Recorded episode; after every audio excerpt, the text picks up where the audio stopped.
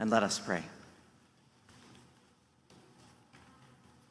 Lord, may the words of my mouth and the meditations of our hearts and our minds this morning be acceptable in your sight, our rock and our redeemer. Amen. It started out as just another ordinary day at work. Moses was doing the same thing he had done since he had fled Egypt. He was taking care of his father in law's sheep in the desert. But then he saw a bush that was on fire, and he heard the voice of God calling his name out of the bush Moses, Moses. And he responded, Here I am. And God said, Remove your sandals, for this is holy ground. How many times do you think Moses had passed that bush over the last 40 years? Day after day, month after month, year in and year out, he passed it time and time again. He always thought it was just a bush. But now he saw that it was on holy ground. It was always on holy ground. When you're discouraged with trying to do something significant with your life, or when you've been wounded by the very people you are trying to help, or when you are done with youthful dreams that now seem just so unrealistic, you can tell yourself you're going to just live a quiet life. Like Moses, you may marry, get a job, have children, and settle into a safe routine on ordinary ground.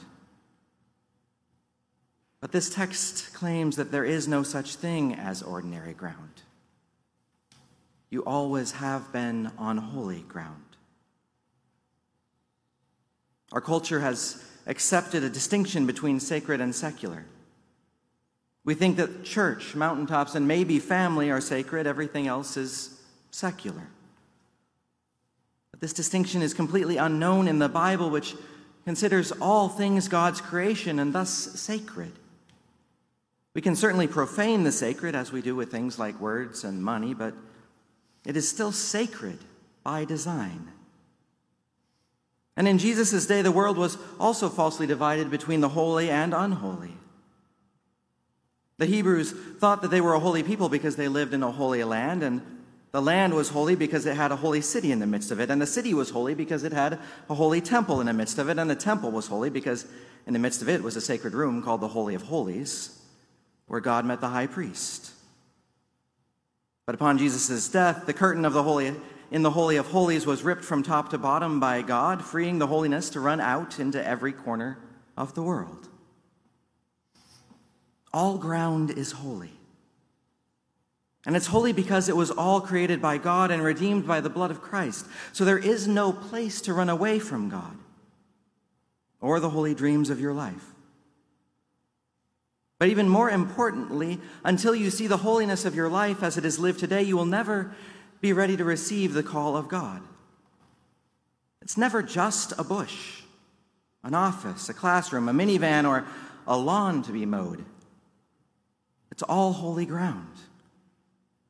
And, if you, you, and you have to see that before you're ready to do something for God. We don't go somewhere to find God, we see God at work in our lives and then follow where God leads.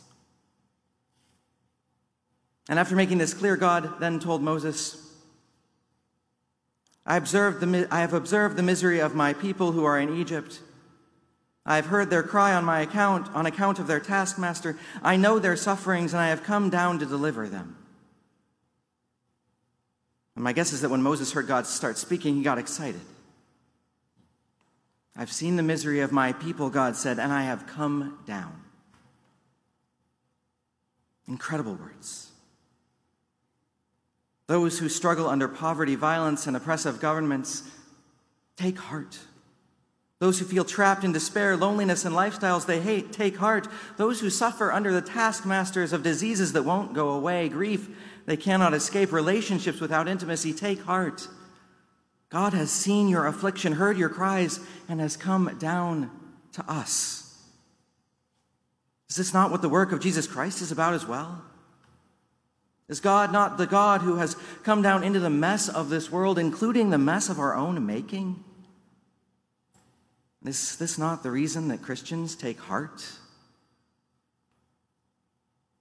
Yes, Moses thought.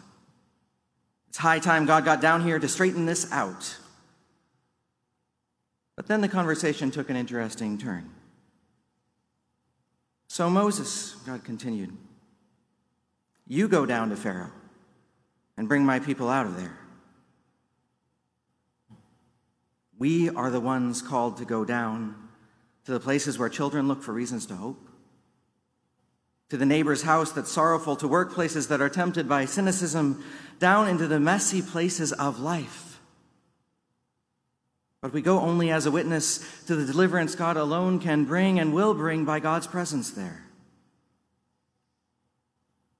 Moses responded to this calling by asking, Who am I? And it's not a bad question. Who was this fugitive shepherd in the presence of Pharaoh? Who are you and I in the face of a world filled with need? You may say that you're just an accountant or a student trying to complete a degree, or that you're retired and your years of productivity are behind you. But to these realistic objections, God's only reply was, What's that in your hand? And Moses said, It's just a shepherd's staff. It's what I've used all these years to lead sheep through the desert. You see where this is going?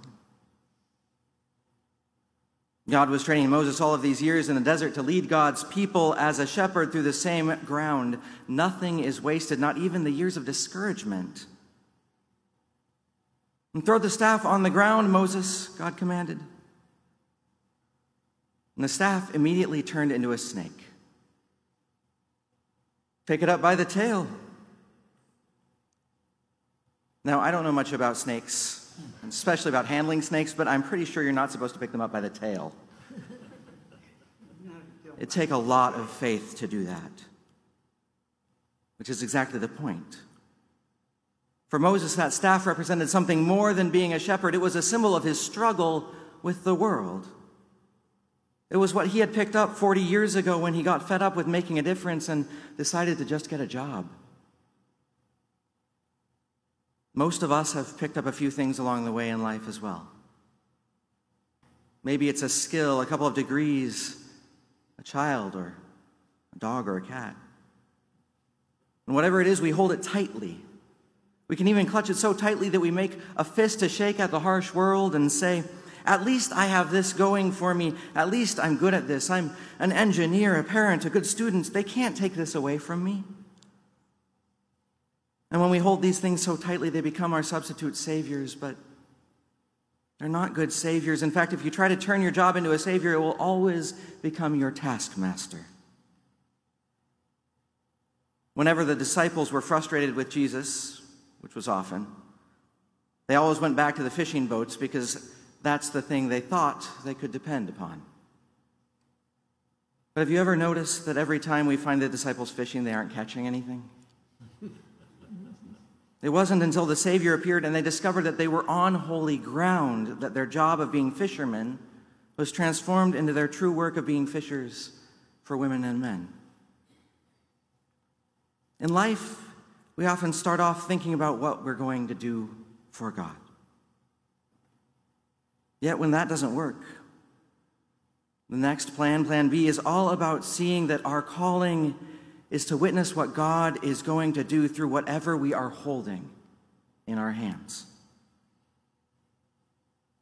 It's amazing how many people in the Bible have to go to Plan B. As we heard earlier this summer, Abraham's first plan was to fulfill the dream of a great nation by having a child with his wife's handmaid Hagar. Moses' first plan was to kill the Egyptian taskmaster. David's plan A was to be a shepherd. Peter's plan A was to prevent Jesus from going to the cross. That's in the passage just before the one we got to in the gospel today. Paul's first plan was to evangelize to the Jews.